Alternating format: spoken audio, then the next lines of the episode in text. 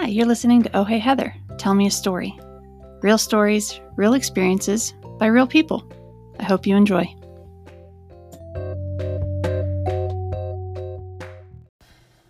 Oh my goodness. I actually was going to start recording myself like 20 minutes ago and get all comfortable.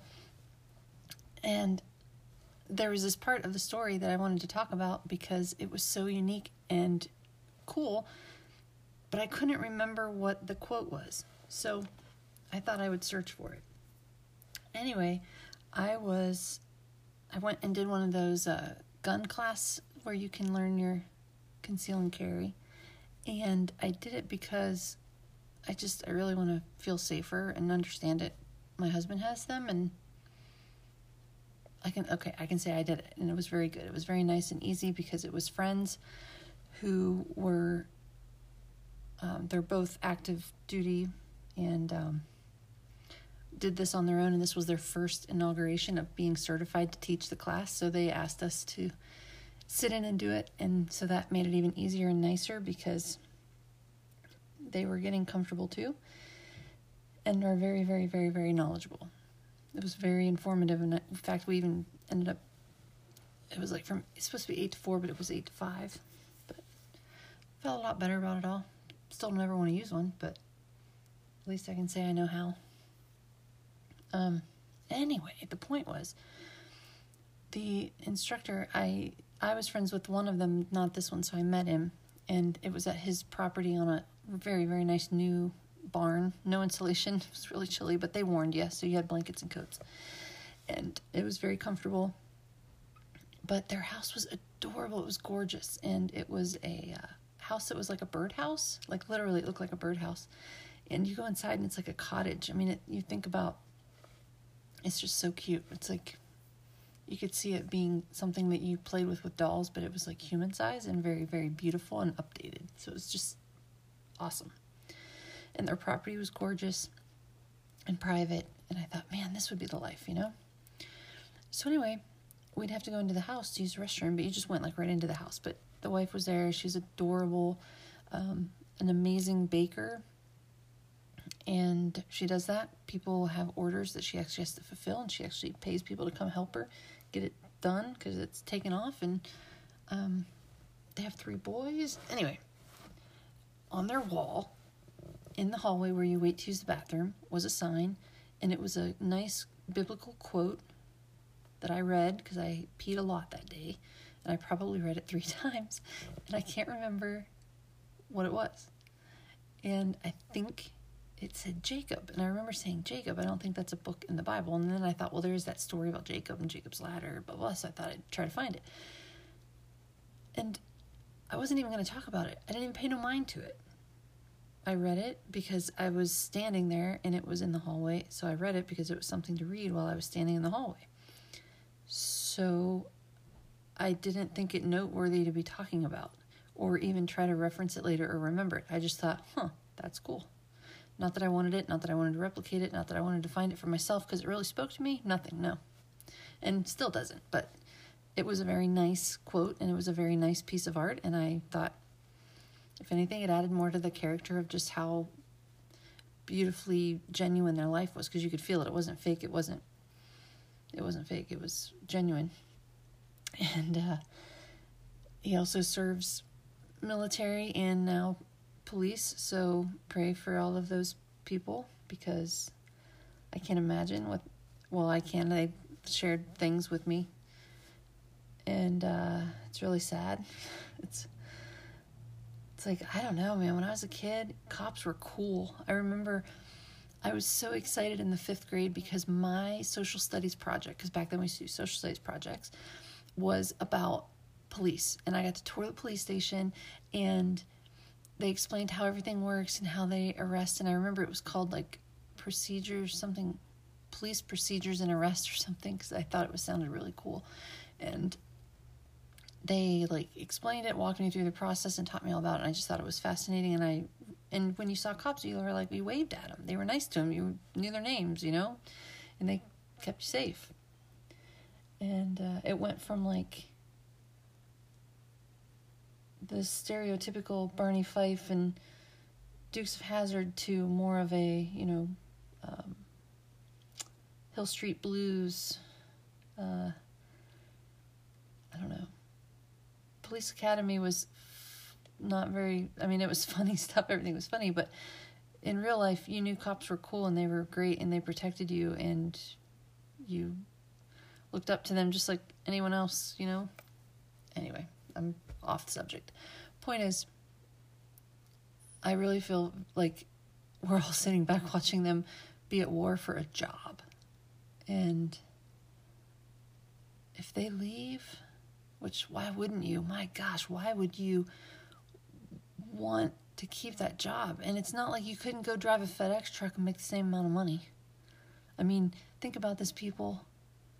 Cops aren't rich, and if anything, they're usually struggling just along with us. They can live on the same streets or apartments we have, you know? And then get up the fact that their divorce rates are through the roof phenomenal because that kind of a job takes tolls on people and changes you and takes a lot of hours and takes really strong marriages to make it work. I'm not giving them a pass, guys. Sometimes you guys marry some really packages, so chicken or the egg. Because cops can also be overly, you know, whatever. They have just as many problems as us. They're just escalated because of the type of stressful line of work they have to do. So there's that. Anyway, what I was talking about is I can imagine being a cop right now. But that's not that. Back to the story of trying to find this quote. The reason why the quote stood out to me was because for whatever reason today, I was running very late, but I wasn't. It's like I now have a wonderful, wonderful, wonderful friend back who's on my team who loves actually managing and organizing. So for her, it's not a disservice to help me with my schedule. So she's been doing that and she padded it really nicely so I had drive time. And usually I don't. So anyway, I had a Zoom meeting that I thought I could do without people seeing my face while I drive and just listen to it and be a part of it that way. And I took back roads. And I'm not saying like like it would have been 40 miles from one location to another location it was going to be 40 minutes anyway, and I took the windy road, so it took me 52 minutes. And all I did was drive, you know, between 25 and 55, depending on the road, the curves, and the little bebopper towns you pass through along the way of zigzagging. And I even had to use my GPS because even though I live in the whole area and know it all, I, I still get confused on back roads.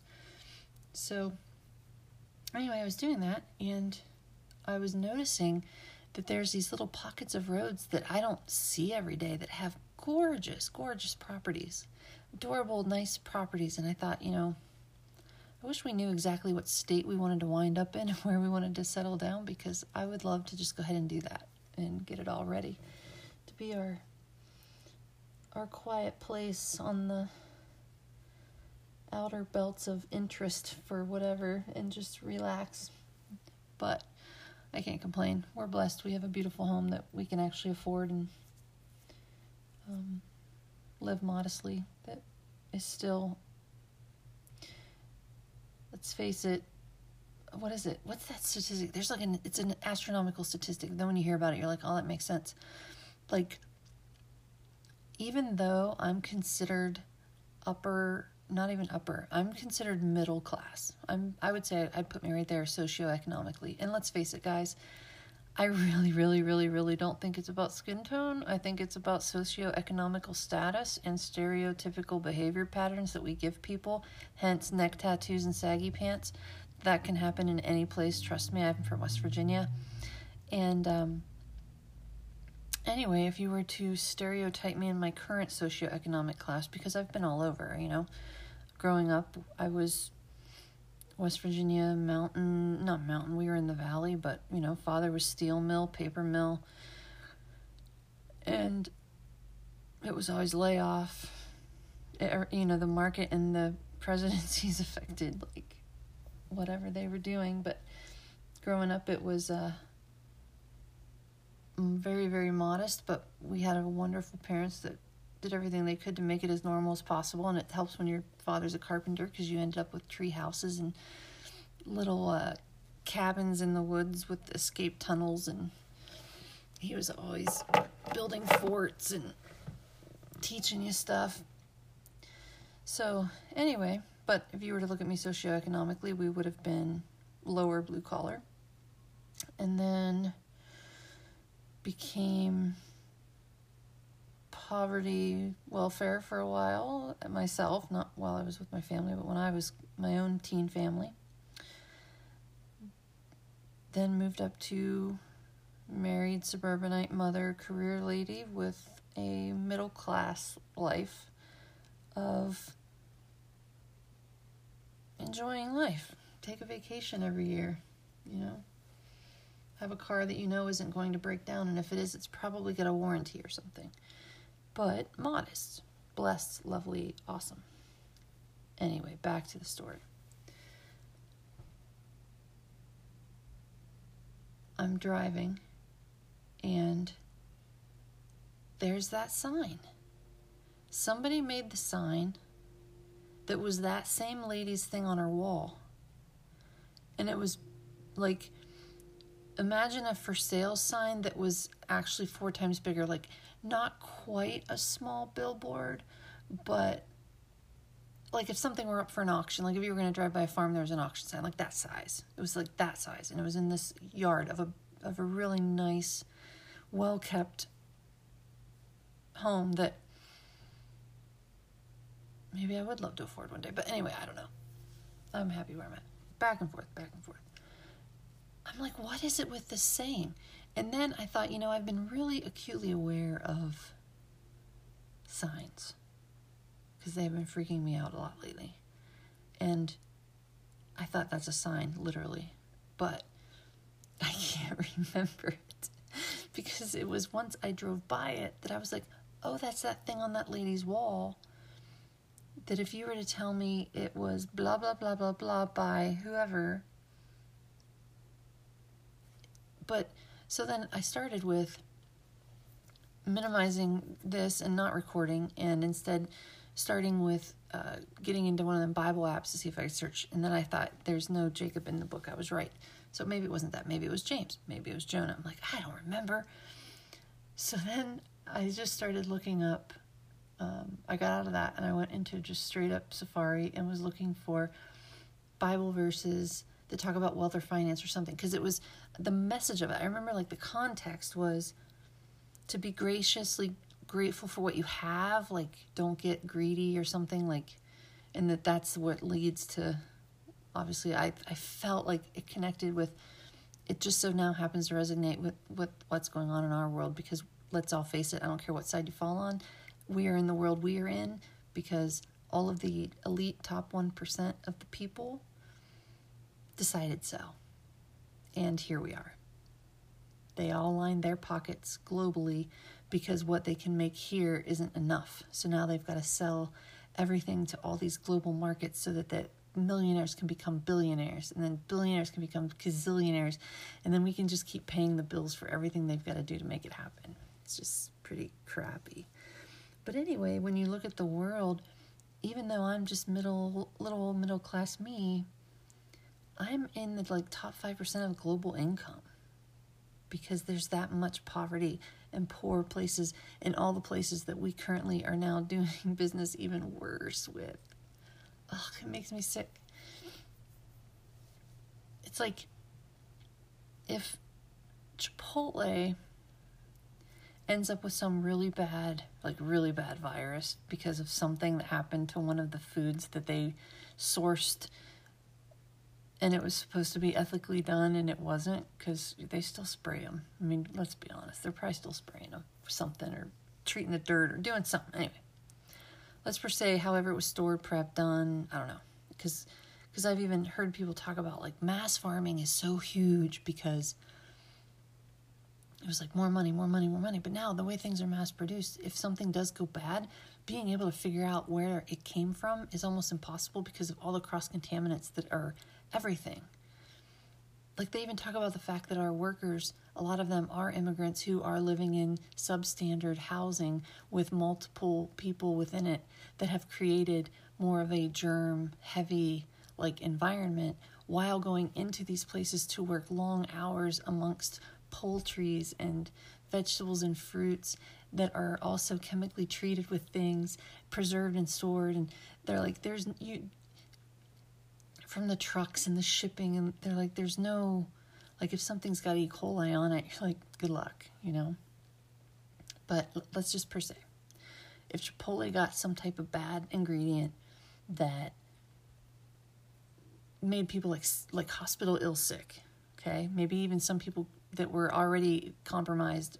Maybe there was like a they a couple deaths or something. Again, this I'm just pulling. I'm grasping at straws here. And Chipotle is like beside themselves, making it stop, preventing it, fixing it, doing the right thing. Don't even care. They'll go bankrupt if they have to to make right for this. Wouldn't you expect them to go back on all of their vendors who provided the things to find out what they did wrong and how they did it so that you could guarantee it's not going to happen again? Because if you're going to dig out the hole, they need to be a partner too because it's their fault, even if they didn't mean to do it. Wouldn't that make sense? Well, then I have one word China. Here's a second word virus. Don't do business with them. Come on, LeBron, quit selling all your crap and all your shoes and then telling us we're the bad guys. Quit. There's a reason why there are safety nets on all of their buildings so that they can make your new Apple iPhone and Nike shoes. They're dying. And they're mistreated and 95% of this world is poor. I'm in the top five, and we get by and we do well, and we are very fortunate and happy, and I could be happy for the rest of my life.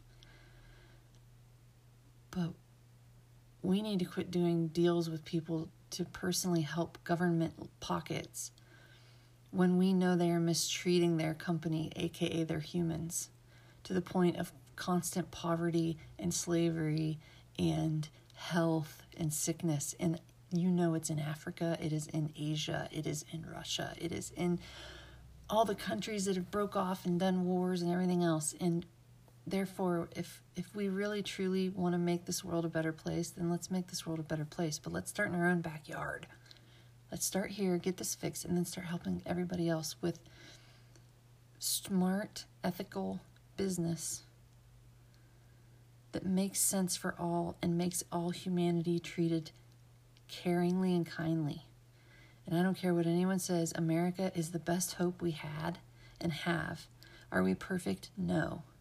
Do the majority of us want to all get along? Yes. We were a couple years ago, folks. You know it. I don't know what's happening, but this has got to stop and we've got to unite fronts and understand that we are all the middle class, just in the middle of the pond. And I'm sorry I'm going down this road, but I remember reading that feeling like here's something that was spoken thousands of years ago and it's actually relevant today. And now I've seen it twice, and that is very weird. And I can't even tell you what it is because after I quit searching for it on Google because I couldn't figure it out, I thought, oh, I'll just get on Amazon and try to order a wall sign and say, you know, random like Jacob, quote, psalm, wealth, I don't know. And then I ended up going to Pinterest, and needless to say, I was running out of time because 20 minutes in, I still can't remember what the quote was. But I just felt like it really slapped me in the face. Like, what is it? What's the message? Help me share it. And it's that we all work and take care of our own and love. And by take care of our own, I mean we fight to keep our tax dollars focused on making America better, helping our inner city families. Because I'm telling you, for every gangbanger thug out there that's killing each other and making all the streets unsafe, like like what Baghdad is probably like, we have families within there that want to get out and don't know how, and need the education and the care and the support to lift them up so that no one continues to repeat this cycle of fatherless violence. It's in every race, and it's just in those bad pockets of those cities, and we have to help people stop. We have to end the war in our own country. And then we have to quit doing business with people that treat their countries badly because humanity is, is at stake here, guys. So, another thought I'm starting to get a lot of emails from LinkedIn with careers that I guess match the skill set things they do to make you build your resume. And I wondered if LinkedIn do they socio engineer their system to request me to only pick 10 skill sets of so many years of experience that we have because they wanted to match me with the jobs that required them or was that a afterthought once they were collecting the data to just do more skill set learning on the types of demographics they have there. You know what I'm saying?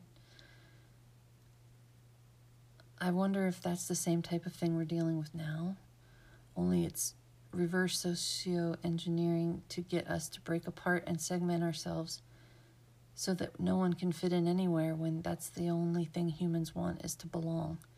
And now I think we don't belong at all because we're just trying to fit in, which means we're conforming to the stereotype of the segment in order to fit into something that won't let us belong unless we have the exact same ideas, which means we truly don't belong because then that means we don't have our own ideas.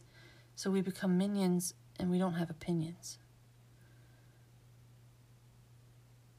That's a lot of thinking, but I took a really long road trip today and it was very nice and relaxing, and I think I'll do it again. Thanks, guys.